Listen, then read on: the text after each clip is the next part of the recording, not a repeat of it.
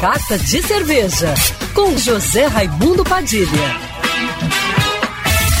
Alô, ouvintes da rádio Band News FM Rio, saudações cervejeiras. Bem-vindos ao Carta de Cerveja de hoje. Uma das coisas mais fascinantes da cerveja artesanal é a sua diversidade de estilos.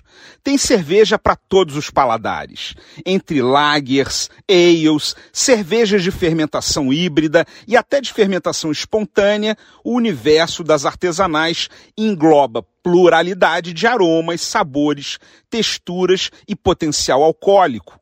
Para começar, quatro escolas cervejeiras totalmente diferentes entre si, que nos presentearam com estilos muito variados. Mas hoje eu quero falar de um grupo específico de estilos, que está esquecido, ofuscado injustamente pelos holofotes que botamos nas Pilsners, IPAs e Strong Ales. Quero falar das cervejas bitter, da escola inglesa.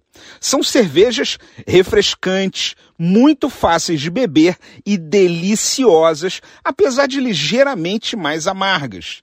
Especificamente, quero falar dos estilos Ordinary Bitter, Best Bitter, também conhecida como Special Bitter, e Strong Special Bitter, conhecida também como Extra Special Bitter, ou pela sigla ESB. Cervejas de alta fermentação, de cor levemente acobreada devido à torrefação do malte e com adição de lúpulos ingleses, que são diferentes dos lúpulos americanos que puxam para o frutado cítrico das IPAs. Essas cervejas são tão boas de beber para serem esquecidas, que esse ano vou ganhar um dia somente delas, o Bitter Day, que será comemorado em 8 de setembro, quando 60 cervejarias e brewpubs de todo o Brasil vão lançar ou relançar simultaneamente cerveja desses estilos. Mais informações você consegue no Instagram, arroba toda cerveja.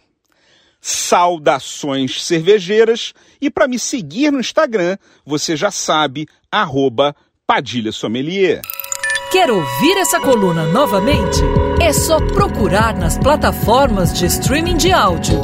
Conheça mais dos podcasts da Band News FM Rio.